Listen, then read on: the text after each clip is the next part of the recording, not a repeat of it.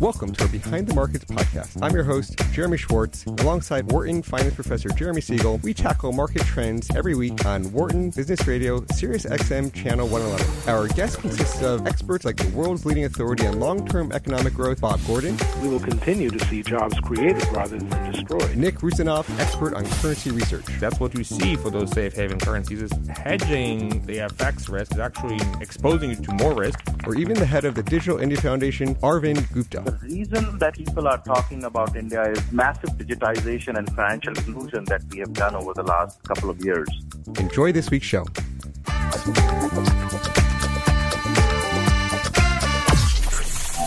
Welcome to Behind the Markets here in Business Radio, powered by the Wharton School. I'm your host, Jeremy Schwartz, Director of Research, Research at Wisdom Tree and also a Register Rep of Foreside Fund Services. My co host is Wharton Finance Professor Jeremy Siegel, author of Stocks for the Long Run and the Future for Investors. The professor is a senior advisor to Wisdom Tree. Discussion today is not tied to the offers of investment products, and the views of our guests are their own, not those of Wisdom Tree's affiliates. Really, what a special show today. First, uh, Professor Siegel's in the studio with me. We were just talking. It's probably been about nine months that we've been in the studio together. Professor, it is great to be with you here on Wharton's campus uh, and back in the studio together. Absolutely. Uh, so and a special guest. Today, and a too. special guest. He's been a return guest. Um, we're going to be talking with St. Louis Federal Reserve Bank President James Bullard, one of the foremost monetary policy experts. Always something interesting to say. We've have James with us for the hour, and so we're really looking forward to digging into monetary policy. It's been a lot of going on in the economy that we're going to talk with President Bullard on. Uh, Professor, before we, we introduce James, maybe we can just start with your take. We've had a lot of news on the tax front. Um, Yeah. We've had a little bit of volatility in the market, if you would call that uh, the brief sell off that we're seeing the last few days. Any sort of Yeah. thoughts on what's been happening? Yeah, I, I definitely think it's tax related uh, yesterday and today. Um, it's going to be di- more difficult than I had thought and many had thought. And we got a, you know, we the market got a burst of optimism when um, the congressional leaders agreed on a one and a half trillion dollar ten year deficit. Oh wow! So we got over that hurdle. Uh, then they're going to come. Well, you know, we had the House bill. Now we have the Senate bill. It's really well, it, it's different and not different. I mean, it's different in very key, uh, some very key aspects. Um, the market yesterday got really discouraged when they saw the corporate tax cut was going to be uh, deferred in the Senate bill to 2018, uh, to 2019, actually. Um, although when you look at the details, eh, there's some very good things about the, the corporate tax cuts can be made permanent, and they're going to allow immediate expensing. I think as early as next year on that. So uh, the uh, second look at it isn't bad, but the, the worry still is is passing it. Um, uh, as you know, the Senate bill allows no state and local deductions, and um, that was put in the House bill because of the Republicans in New York, particularly, were under a tremendous amount of pressure uh, to keep uh, at least some of those uh, deductions. So, uh, I, I, I, there's there's worry, and I think that's been driving the market lower. There's been virtually no news, as you know, the week after the employment report is usually extremely light, and it was. There was really no economic news. Our earnings season is just about over. over. It was a very good earnings season, uh, as anticipated. Um, next week we get price indices, uh, but uh, the taxes are front and center in terms of uh, what is impacting the market uh, the last uh, week. All right, very good. Any more comments before we wanted to bring in our, our guest? No, I want to bring in our okay, guest. Okay, let's do it. Uh, so we're going to be uh, on a on a. Professor Siegel likes to focus on monetary policy. He's really trained there, and really we couldn't be more pleased to welcome Jim Bullard, President CEO of the Federal Reserve Bank of St. Louis. Uh, they he oversees the activities of the Eighth Federal Reserve District, and that includes the St. Louis headquarters, but also branches in Little Rock, Arkansas, Louisville, Kentucky, Memphis, Tennessee. I actually was just in his division earlier this week. I took a trip to Fayetteville. Uh, there was a Global Interdependence Center conference in Fayetteville. I got to tour the museum there, James, uh, where some of your, your colleagues were presenting at the conference. Um, welcome back to our program. Well, I'm glad to be here, and I'm glad to hear that you could make it out to the Eighth District. Yeah, it's a very interesting conversation there. Um, and and you, you know, it, we're going to get your views on what's been happening on monetary policy. Uh, maybe you could uh, sort of set the stage. I know when we've had you in the past, you have this very regime-based view of the world, and that you're looking at regimes that's tough to predict. Maybe we could start. I could start off with just a broad question of what regime are we in today? Well, I think we continue to be in a low interest rate, low inflation regime, and I think the global aspect is something to keep in mind about that.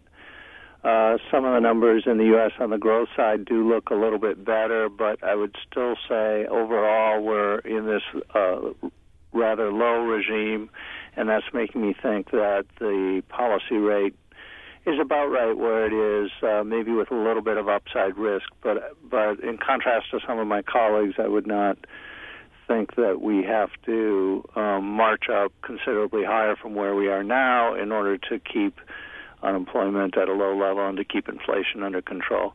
And I think the other thing to talk about here in this uh, in this hour is uh, the, the inflation numbers are low. That's really been the surprise of 2017. That's probably not going to improve by the end of the year here. And uh, inflation expectations are running uh, light as well as measured by the TIPS market. So I think, uh, you know, that's kind of the situation for monetary policy right now. Jim, Jeremy Siegel, thank you again for for being on, and um, I, I I do want to return to that because I mean your view, and more people are moving towards your view, and you know your view and it was my view. I remember a couple of years ago saying I was convinced that the that the long term interest rate was uh, nowhere near as high as the Fed was uh, putting it, and indeed it is it has come down substantially. But before we return to that. Um, we all know you're, uh, you know, next year going to be sitting with a uh, new chairman, and uh, uh, I'd like your your comments. You've had interaction. He's been a fellow with you on, on the um, FOMC, uh, the board. You've heard his interaction. Uh, tell us a little bit about your impression. Jay Powell's been a great colleague on the FOMC and in the Fed system generally. Uh, since he came on as governor, he he you know rolled up his sleeves, got involved in many issues, uh, including regulatory and monetary policy issues, but also including operational issues within the Federal Reserve. That I think exposed him to um, many people all around the system, and and certainly my interactions have been very positive. He's a consensus builder. He's a very sharp business person and has a lot of acumen. So I, I think uh, I think he's uh, uh, got a good future as a Fed chair. Uh, let me ask you: uh, are, you at all concerned? I mean, this has uh, certainly been um, described in the press. he is the, the first chairman since G. William Miller, you know, decades ago uh, that neither has either a PhD or an undergraduate degree uh, in economics. And uh, uh I know Charlie Plosser, uh, you know, know, former president of the Reserve Bank of, of, Philly, and someone I know very well, right from our district here.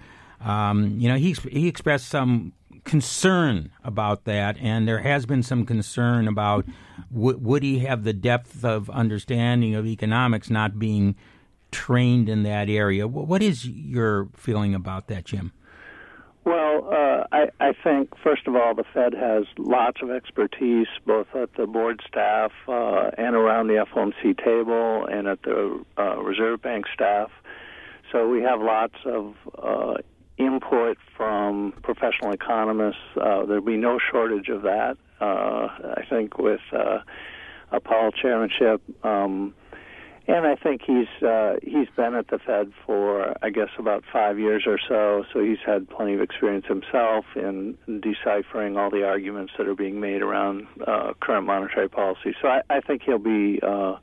Uh, I think he'd be very good. You know, it might be a little bit different than having, let's say, you know, the Princeton press, professor Ben Bernanke as your as your chair, but uh, different people have different styles, and I'm sure he'll be able to manage very effectively. And, and we should say that, you know, I, I mean, I think that he was a member of the Carlyle Group and private equity. He worked for Dillon Read. I mean, he's not foreign to the to the capital markets, and I think that's on that side, he'll have much better knowledge, I think, than some of our immediate past right. chairs, uh, uh, where he's he's got a depth of experience there that, uh, uh, for all their um, success and all the credentials, Ben Bernanke and Janet Yellen could not bring that to the table Mm-hmm. because they didn't have that kind of experience. Did, do you have any any idea uh, uh, of the vice chair? Um, uh, you know, it, it, was a surprise departure for Stan Fischer, someone who was a colleague of mine going through graduate school and someone I knew very, very well. And I think we all had tremendous respect for him. And I thought that that would be the great vice chair during this transition. He would be on for another six months. Now that spot is open and unfilled, how do you how do you feel about that? Well, uh, I'd very much like to see the White House, uh, you know, name some other candidates for uh, gov- for the various positions on the board of governors. Um, you know, we're down to four governors. That's probably not enough to handle the workload effectively. And uh, I'd very much like to see an appointment made there. Uh, I haven't heard very much about uh, what. Do you have a favorite? Do you have someone you would think would be good in that position? Well, I have lots of people that I like that I, that I think would be good, but I, I don't uh, I don't have any indication. Uh, it it seemed to be the case that the White House wanted to get this chair nomination put up and and perhaps get the hearing behind them and and see how it goes in the Senate and then come back to this issue. So maybe that's the way we're going to end up. Let, uh, let me here. let me lobby for Professor Siegel over here. um, you could you could make a raise a case for him, the Wharton Thank you. professor. uh, um, Jim, so on you know on this uh, the move away from economics or economists PhDs, the I, I've heard some people who, who watch the Fed talk about you know will the Trump administration and the move towards business people will they sort of give less support to just hiring much more PhDs around the Fed generally? I mean, do you see any signs of that that depending on who else they put in there that there's any concern for the big army of, of phd staff that you have across the fed No, I don't. I don't think so. Uh, that is a trend. That's a secular trend. It's been going on for a long time. It's just getting more and more specialized. The models are getting more and more complex and more and more detailed. And there's just no getting around it. You're gonna. It's like everything else. You have to have lots of expertise around to to handle all that. I mean, if you were going to do uh, geology, you're going to have a committee that did geology and tried to find the oil. Uh, you're probably going to have to hire some geologists in order to help you think about rock formations and where the oil might be. I think the same thing is true for economics. You're going to have to have some some people with training in the area in order to analyze the complex issues that come up. Yeah, and I, I, you know, you mentioned Fed's staff, and you know, there's some very, very good people there. That then, then again, you know, of course, I, you could say virtually no one really uh, foresaw the financial crisis. They didn't. Uh, so there's a, there's a there's a number of people said, "Hey, is that uh, are they the people you always want to listen to, or do you want to have some independence and hear some other voices that?" Uh, you know, might think differently in terms of what's going to happen to the economy. I mean, how do you feel about that? I mean, would he be, do you think, more captive than someone like uh, Bernanke uh, to the Fed staff? Well, I think uh, you know. I'll just give you my own take on Sure. the monetary policy debate. I I say it's a global debate that goes on 24 hours a day, 365 days a year.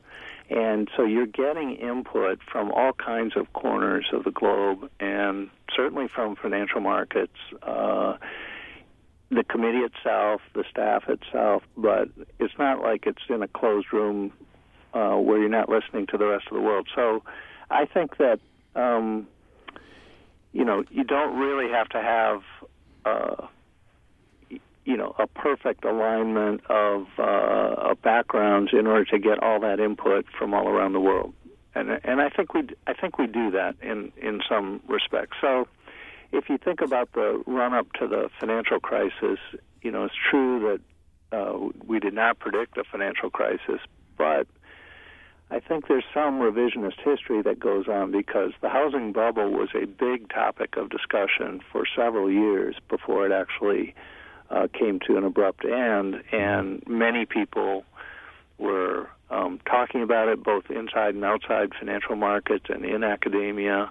And who is the Fed governor that you know. passed away? Uh, I don't remember his name. That was there. That's and right. He wrote a whole book about it. yeah, Uh, do you remember yeah. his name? Uh, I'm I'm blanking. Yeah, I'm But, blanking uh, too. yeah. Okay, but uh, yeah, he was one I of those that uh, wrote a book about it beforehand, and everyone sort of said, "We hear you," but Ned Gramlich. Ed Gramlich. Okay, right, right, yeah, So absolutely. he wrote a whole book about it, and uh, unfortunately, uh, uh, you know, he passed away during that period. But um, but the, you know that shows you that there was a vigorous debate going on at the time. You know, we didn't. You know, you could argue we didn't come out on the right side of that debate, but but I think there's a pretty good radar about all the arguments that are being made. James, you just said that we we have a global discussion, twenty four hours a day, three you know three sixty five days a week. Is it and and when Yellen talked about, uh, I forget which meeting it was, but after one of the meetings, she talked about it being global concerns, concerns from China impacting U.S. policy.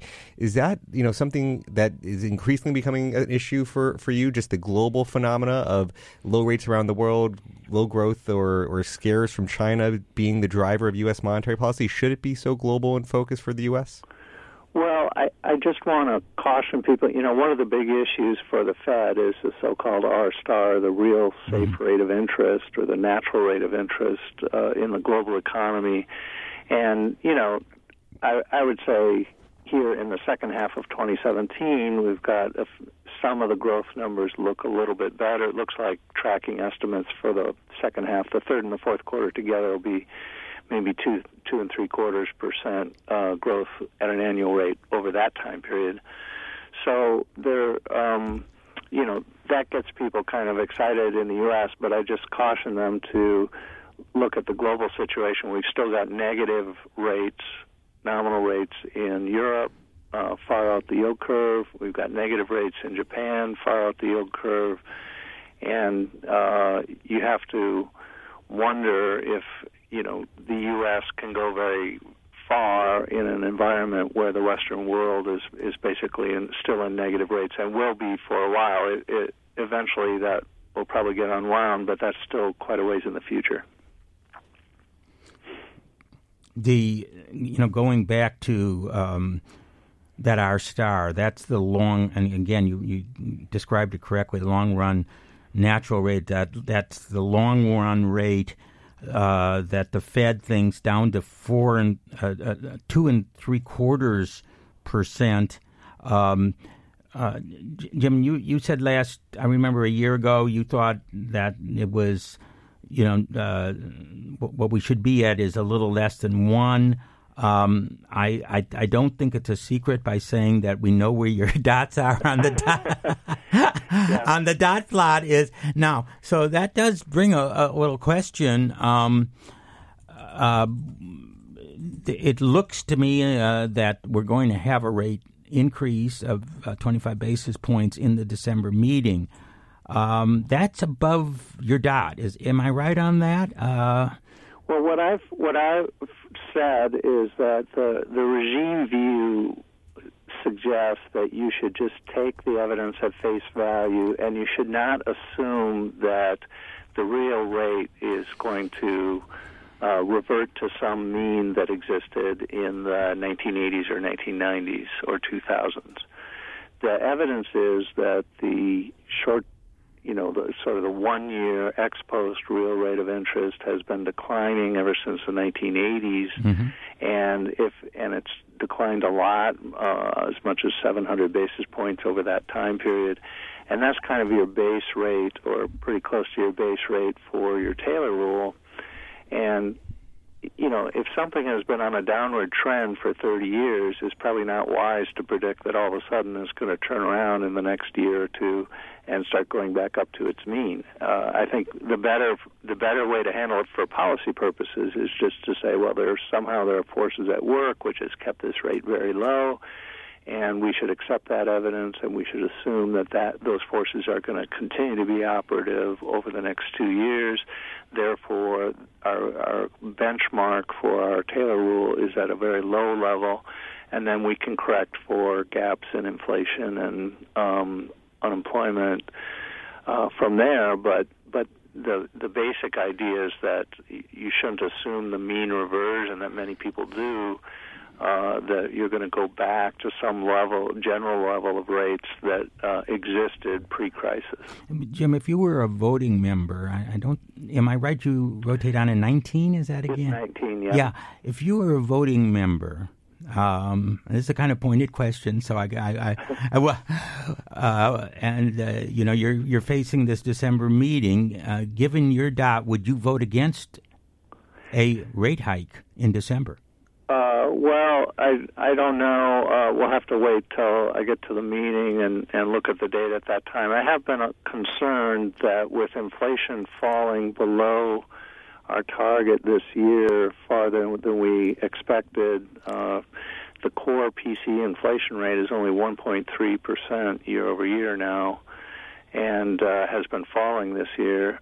So uh, I'm a little concerned that we send the wrong signal in December by raising the policy rate, and that depresses inflation expectations and possibly, you know, cements in a lower inflation rate over the forecast horizon. Uh, and I, th- I think that's maybe um, a downside of a rate increase in December. Now, uh, on the other hand, I've said that, uh, uh, you know, I'm willing to go with data and you know growth prospects uh, have been better uh, this fall, and and to the extent you think that that extends into 2018, that might be a bullish factor for the U.S. economy.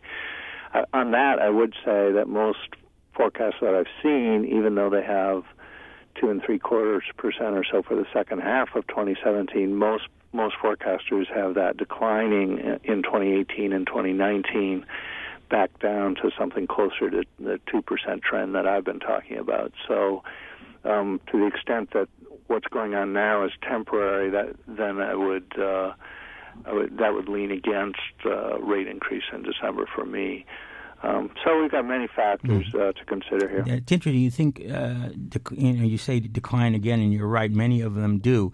Uh, you know, there's some people uh, suggesting that even though we haven't had infrastructure spending that Trump had promised, and not even tax reform. That, and I do want to talk about that certainly later on our our our our, our show. Um, that uh, the lower regulations that we've had um, might be some reason for better optimism on productivity uh, going forward, which we know has been dismally low over the uh, recovery period since the financial crisis. Do you give much weight to that, or do you think that's not an important factor?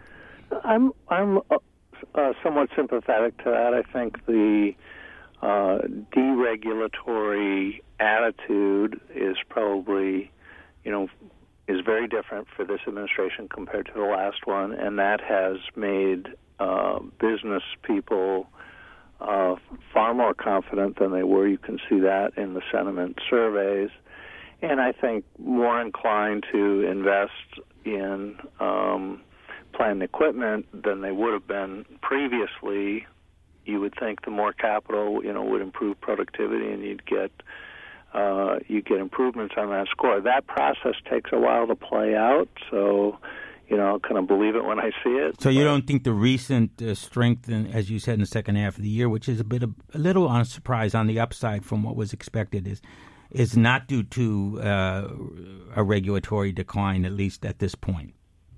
Uh, I don't know if you can draw a straight line, um, but uh, I'm sympathetic to the story. But if you actually looked at the evidence, I think it's hard to draw a straight line there. The the thing about regulation is that it's a very broad category that spreads across all kinds of different aspects of the economy and you know which rules are we really talking about? Which ones have not changed? Which ones are changing? If they do change are they changing for the worse or are they changing for the better from a productivity standpoint? Um, so those are hard things i think to measure and that would take a long time to try to sort that out. But as a general idea uh, i'm sympathetic to it and i think it has improved uh, business confidence Yeah, I mean, I've seen, and I'm curious how you would even measure the regulation change from your perspective. We've seen in our in our show, we've had a few discussions. The largest drop in pages in the Federal Register this year. We saw, I heard last week somebody said 800 different regulations rolled back. Um, is, do you have a quantification of, of that concept, or is it just like you said, it's too loose to figure out exactly how it's being being Well, I mean, you have to look at every one of those and ask yourself, you know, was this just kind of a frivolous regulation that caused a lot of paperwork and and therefore was unproductive from the economy, from the perspective of the economy as a whole, or are you removing a regulation that will come back to bite you later because uh, you know is safeguarding against a bad outcome that is now more likely to occur?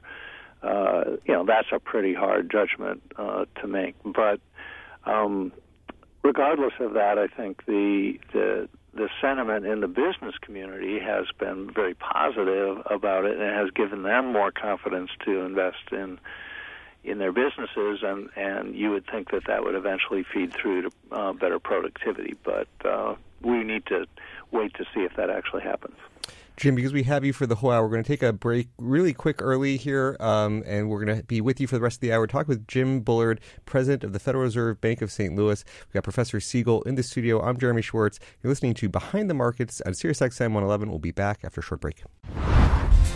Welcome back to Behind the Markets here in Business Radio, powered by the Wharton School. I'm your host, Jeremy Schwartz, alongside my co host, Wharton Finance Professor Jeremy Siegel. We're talking with Jim Bullard, the president and CEO of the Federal Reserve Bank of St. Louis. We're hearing his take on monetary policy, on the new Fed chair for next year, as well as just how the economy and policy is going to evolve next year.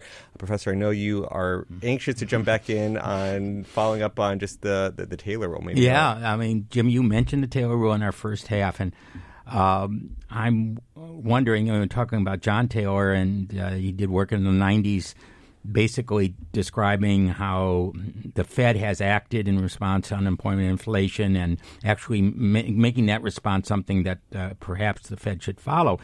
Now, now that we do have a you know Republican chairman, um, although we did under Bernanke too, and not under Yellen, but um, we know that the Republicans uh, have um, uh, supported legislation to uh, not force the Fed to adhere to the Taylor rule, but to explain deviations uh, if it should occur from uh, the Taylor rule. This is something the Federal Reserve has uh, very strongly resisted. Um, do you think that Powell will also resist it now that uh, it is coming from his own party, or or do you think there might be a different tack here?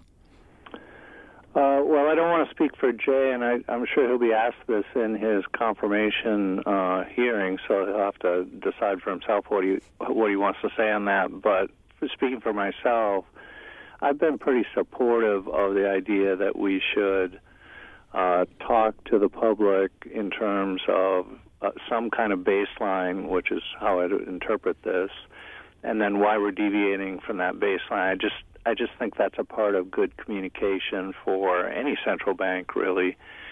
And um, you know, a lot of the debate gets framed around, you know, well, would you have to slavishly follow a particular version of a Taylor rule? And I, I don't think that that's what is being proposed. I think it's looser than that, but it would kind of guide the discussion in a way that would probably be informative to markets and to other observers of monetary policy. So I, I think it would be a good way to go. And one thing that we're doing uh, now, and I would like to do more of, is we have included um, Taylor type rules in our, our, reports to Congress. I'd like to see those reports be quarterly, have a monetary policy report like other central banks do, and then as part of the discussion there, you could talk about various policy rules and what they would recommend and where the committee is relative to those uh, recommendations. Um, so I think there's a lot of potential to do good things in this area. Uh, this is interesting. Let me drill down on this a little bit. Uh, uh, basically, um, uh, the Taylor rule um, depends critically on that R star, uh, the uh, you know short-term real natural rate of interest, and uh, when you put 2% as he usually did and as we usually did years ago in there, yes, it, it, it then says we should be much higher. But given the instability of R star, which is you know something you in fact have been one of the leading spokespersons on the Fed saying it has fallen, we can't use the old R star. Um, I, am a, I'm, I guess I'm a little surprised on uh, the support for a Taylor sort of rule. Um, uh, do, you, do you think people will, will know R star or be able to be flexible on that issue? Yeah, I mean, maybe I'm just so used to it that uh, that I think flexibly about this, but um, it's true if you tried to be really rigid about it and tried to force the committee to take a prescription, you might go astray because there are assumptions behind, like any equation, there are a lot of assumptions uh, behind it, and uh, those is, the environment could be changing over time in a way that would uh, you should be adapting to. But um, what's being proposed is that you, uh, the central bank should explain its deviations from typical Taylor rules that are used, and I think it's, in my mind, it's easy to explain uh, why we're deviating, and one of the reasons is because it looks like the safe real rate of return has fallen uh, consistently over a very long period of time, and therefore we should be taking that into account when we're making monetary policy. Um, but that isn't thing, something that John Taylor has talked I about. I just wanted to get one other thought in here about this. The Fed already does this because you have members uh, often in their speeches and their public communications, they'll use um, various types of Taylor rules as a proxy for how monetary policy is going to evolve in the future. And I'll give you examples. Uh, Chair, then Chair Bernanke gave an entire speech about the run up to the housing crisis and how he didn't think the Fed had contributed to the housing crisis through monetary policy, and he used Taylor rules all through that speech in order to illustrate the kinds of things uh, that were going on at that time. Chair Yellen also has given, uh, you know, very detailed speeches with uh, she even went out to Stanford to the Hoover Institution where John Taylor is and gave a whole speech, uh, you know, using Taylor rules and uh, describing current monetary policy in terms of deviations. So this already goes on anyway. I think what's being talked about in Congress would codify to some degree. Uh, that they maybe would like reports in, that are do that and come in that direction because that makes it easier to understand where current monetary policy is relative to a benchmark. You know, the, the, Republicans have generally been more critical of the Fed. Uh, I would say than the Democrats over the over the, the, last decade or so. And obviously, we got extremes like Rand Paul who says abolish the Fed, and uh, you know, and certainly is not at, at all a, a, position of the of the, of the GOP. Um, some uh, one of the things, and you're you're the president of Federal Reserve Bank of St. Louis. Uh, your appointment does not go through Congress, right? You're you're you're vetted by the board, which does go. You know, appointments do go through Congress. Um, but all the bank presidents, of which there's 12, uh, although only five are voting at any one time, um, are picked by their board and then a, a, a board of govern, uh, board of directors of the regional bank, and then approved by the board of governors without a congressional. The board of governors in Washington has to be uh, approved before the Senate in hearings. Is this a good structure? Uh, many people are calling for reform, uh, more congressional oversight, or do you think do you do you, do you see any way that uh, the current system could or should be uh, improved in in that manner? Um, well, I, as far as having the presidents of the banks also be presidentially appointed and confirmed by the Senate, I think the main problem with that is that the appointments process has become very cumbersome and appears to be on the verge of breaking down completely, um, where it's very hard to get uh, all the positions filled. Um, there's kind of uh, you know ongoing warfare over this on on Capitol Hill, and uh, that I think has also led to even the governor's positions not being filled. We haven't been at full strength uh, for the number of governors for quite some time, so. I think it's probably not a good time to start thinking about even more appointments that have to be confirmed by the Senate. So you Um, think it's a, a basically good structure now that should be maintained? I think it has worked very well, and and uh, you know, a person like me, I, I do have to get approval by uh, uh, the board of governors, so uh, which originally occurred when Bernanke was chair, and and uh, so there is you know plenty of accountability there, and and ultimately the board of governors has oversight authority for the system as a whole, and I think you can bring in people with uh, certainly with monetary policy perspectives, but also with operational expertise to help run the Federal Reserve System. We have done that in recent years, and that that's very helpful, I think. So, um, so I think it actually works pretty well the way it is. Let me just reintroduce our guest. We're talking with Jim Bullard, President and CEO of the Federal Reserve Bank of St. Louis, uh, overseeing the 8th District. And, and, Jim, one of your big employers, I mentioned I was in Fayetteville. You got the Walton family down there. We have Walmart. Um, and there's, you know, I think one of the big stories in the markets this year is just really sort of the death of retail by Amazon. Everything is under pressure. Any any insights you see from the local economy in your district that you want to bring sort of to the more national level? Any implications that you're seeing talking to the business leaders down in your district? Uh, well, I, I do spend time in Northwest Arkansas and uh, talk to the business leaders down there, and uh, certainly get a lot of insight from them. Uh, I think on the retail question, it it is shaping up as a battle between Amazon and, and Walmart, and I'm sure when you're down there, you know that uh, Walmart has acquitted itself quite well. I think this year in investing in technology and and trying to uh, change its business model to compete with Amazon. Uh, they're very formidable competitors, and and we'll just have to see how that plays out going forward. Um, also, I think you know on this grocery store issue, not everybody knows that you know what the market shares really are. The largest grocer in the nation is Walmart, 14% share, if I have my numbers right. Uh, Whole Foods is less than a 1% share, or something on the order of 1%. So it's a very different uh, uh, sort of volume uh, and market share in that business line. So uh, that's only been the latest front opening in the retail wars, but uh, there's a lot going on. Uh, very exciting times, and uh, uh, you know we'll we'll see how it plays out. You know, uh, one of the things, of course, that's a big difference is Walmart has reported years and years of good profit and has paid uh, corporate profits tax. Amazon somehow is, doesn't report any profits and hasn't. So this brings us to taxes. Now, of course, the Fed is concerned about monetary policy and fiscal policy is the bailiwick of, of Congress, but clearly what goes on with the whole tax system has a big effect on the economy and on interest rates and the question of deductibility or non-deductibility. I mean, what what is your current take on uh, the, the House bill, the Senate bill, um, uh, and and the chances for uh, tax reform this year?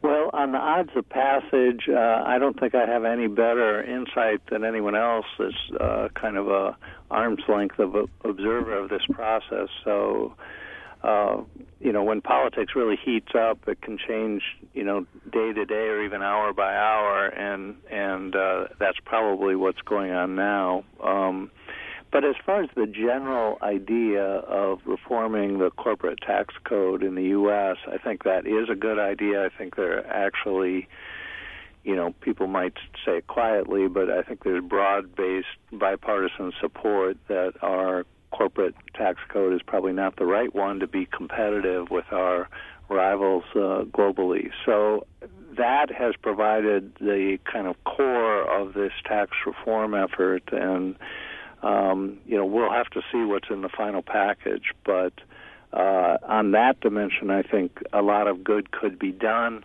Uh, we have, because of our odd structure and because we're out of step with our uh, rivals internationally, we've got our major corporations are doing odd things, keeping money overseas, setting up accounts in, you know, offshore uh, and they've got armies of lawyers and accountants that are helping them do these things, and that's just all. In you know, from an economist point of view, that's all unnecessary, and we shouldn't uh, we shouldn't be encouraging that kind of activity.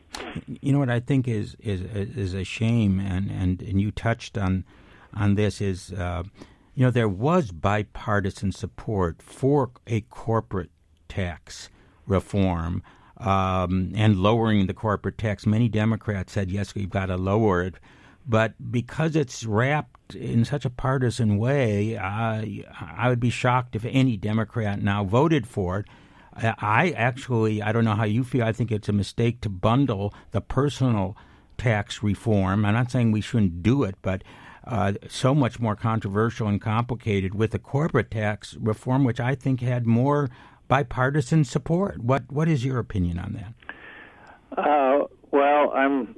You know, a good thing about my job is I don't have to try to uh, pass a tax bill through the Congress. But uh, I would say generally, if you're trying to do something on taxes, in order to get the votes, you have to claim uh, some kind of tax relief for the middle class because that's where a lot of the votes are. And so, in order to get it done, I think they probably felt like they had to bring uh, personal tax rates into the picture.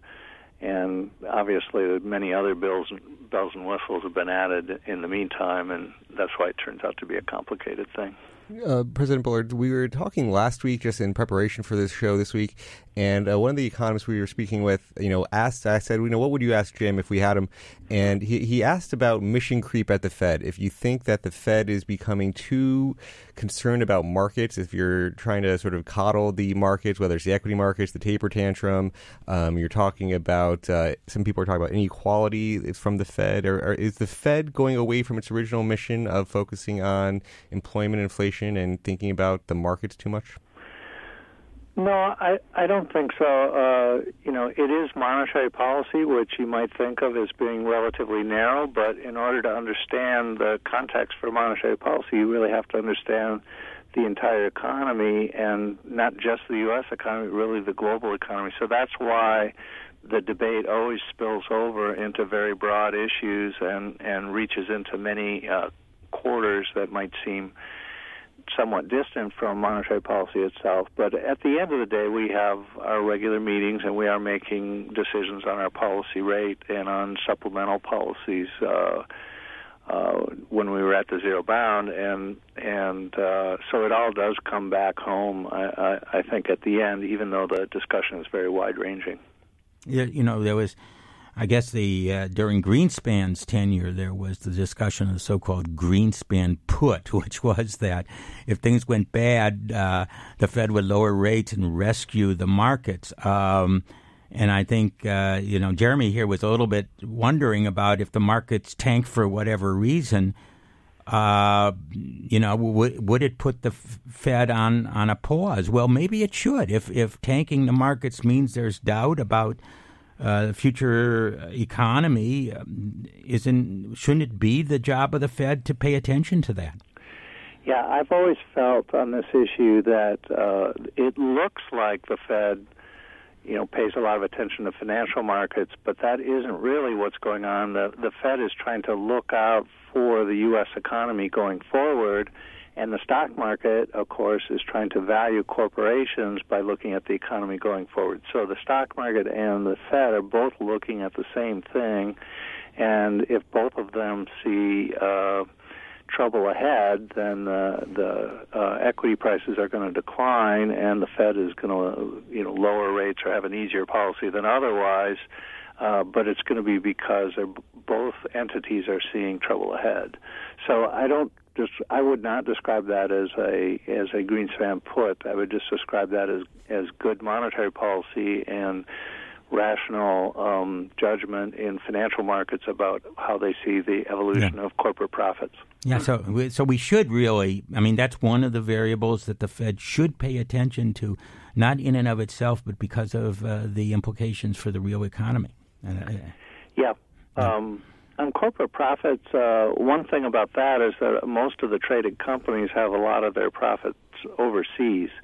So the profitability often depends importantly on the global macroeconomic situation, and profits have been good recently, uh, in part because the global economy doesn't seem to have any weak spots uh, right now. That's been the first time in uh, quite a few years that you couldn't point to obvious re- weak spots in the global economy. So that I think has been helping equity prices uh, this year, and um, that's not exactly the same as uh, just having the U.S. economy booming all by itself, with the rest of the world maybe not doing as well. So it's a little bit different situation, maybe than in other cir- circumstances.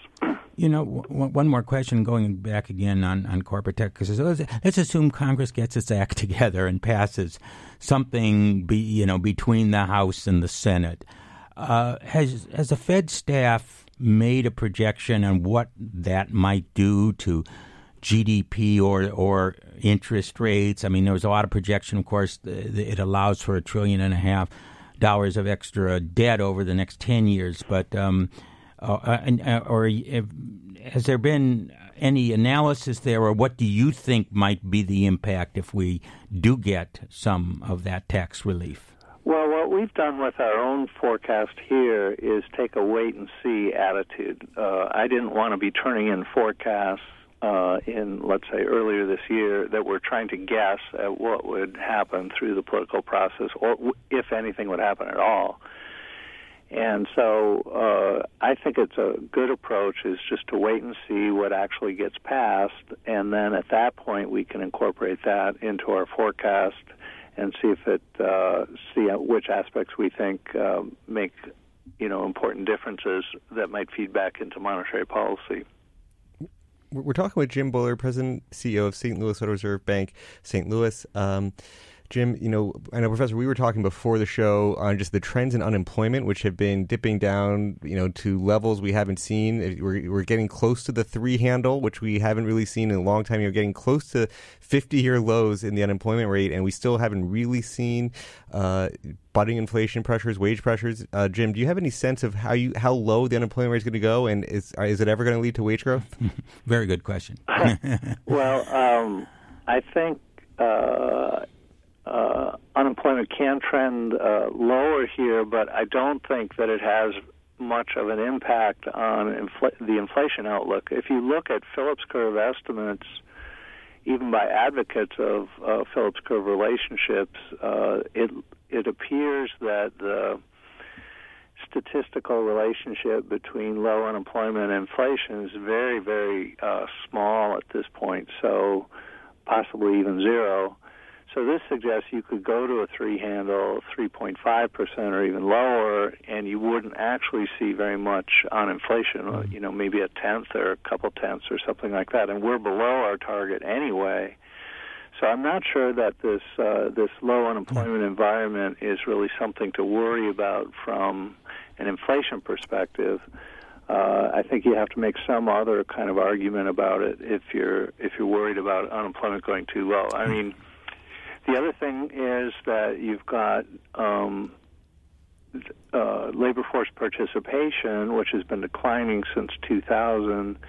Uh, and I was projecting that labor force participation would continue to decline, but it's actually flattened out some in the last 18 months or more here, and so that's been a bit of a even longer, almost three or four years actually flattening. Yeah, it's, well, uh, dep- I suppose depending on how you cut the data there. So I've been a little bit surprised on that, but I think we are at a low enough unemployment rate that we actually are starting to attract some people off of the sidelines. You're, you're getting marginal workers uh, back into the workforce. Uh, I think that's a, a good development for the economy, and with low productivity growth, you know, the only way we can get enough output is to have more hours worked. You know, it, you bring up something really important you know, we all know, but we've been talking about the natural rate of interest, the long-term dots uh, for the Fed funds projection.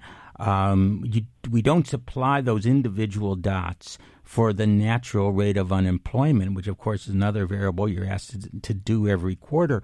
It sounds, Jim, that you're well below what the Fed is now uh, putting up there as the median estimate. Is is is that right?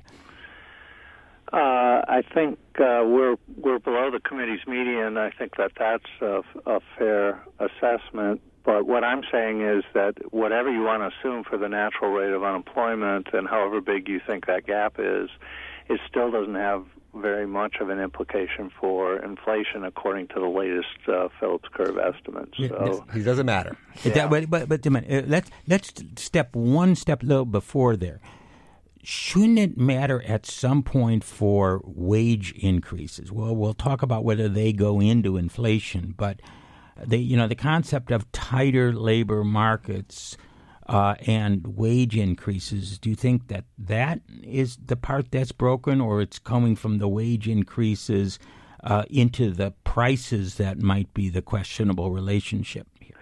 Well, I have felt that the wage increases, which are, if you go on an ECI measure, maybe two and a half percent per year, that that number has been, you know, pretty reasonable if you think labor productivity is growing at half a percent per year and the inflation target's two percent, then that comes to two and a half percent nominal wage growth, which is about what we've seen. So to me, that's all very consistent with the idea that you're at this two percent growth trend and not too much is going to change and there aren't very many there's sorry there isn't very much going on in terms of cyclical dynamics now because you're way past the big recession and and uh, all the cyclical dynamics have settled down so you're just on this trend growth path, 2% uh, growth, and so wages are increasing the same way they would along a balanced growth path. So that all makes sense as far as as far as I can tell. You you think productivity is down to well, if productivity was down to half, I, we wouldn't get even two percent GDP, would we? I don't well, think our could, labor if force. You wanted, you could say um, productivity is one percent, uh, but the inflation rate is only averaged one and a half percent. That would be another way to get uh, the two and a half percent wage growth. But either way, I think it's it's pretty consistent with what's actually been happening over the last several years. We have about three minutes left with you, Jim. It's been a long conversation. Um, maybe I could ask you an open-ended question. What have we not talked about that you would have uh, preferred we talk about? Is there anything on your mind that we didn't get to? Well, I thought with Jeremy Siegel here, we'd be talking about uh, equity prices, overvaluation of equity prices, uh, bubble in in stocks. Are, are we going to talk about that? Uh, I would. Yeah, I'd be happy to talk about that. I don't. I don't think it's a bubble. Uh, the Fed has said it's high, but uh, not that high given the low interest rates is pretty much what what I've uh, uh, said. I mean, I can see a 20 PE with a low interest rate structure, and you're one of the believers that we're in a low interest rate structure. So let me ask you, Jim, do you feel do you share my view on that?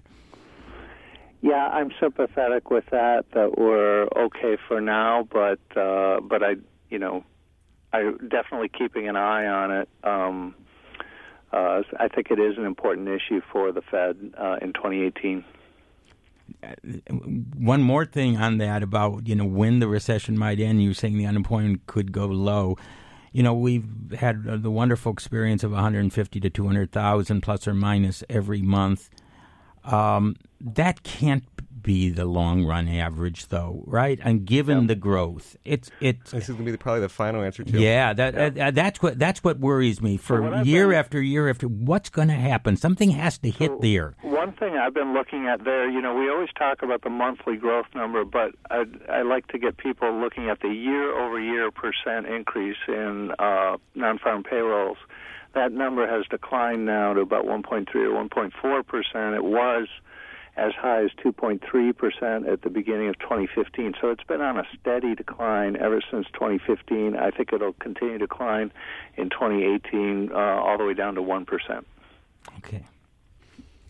So, Professor, any closing thoughts here? Last 20 seconds? No, I think I think we've covered just about everything. Um, I I do remember you said we could go down to three and a half percent. So there there there's a little room there. well, but, we did get to three point eight percent in two thousand. Yeah, so that would be a 40, 50 year low if we get below the three point eight percent. We've been talking with the president of the St. Louis Federal Reserve Bank, Jim Bullard. Always a great discussion on monetary policy. Professor Siegel, great to be back in the studio with you. Thank, Thank you. you to our producer Patty Hall, sound engineer. You can listen to us every week on our Behind the Markets podcast.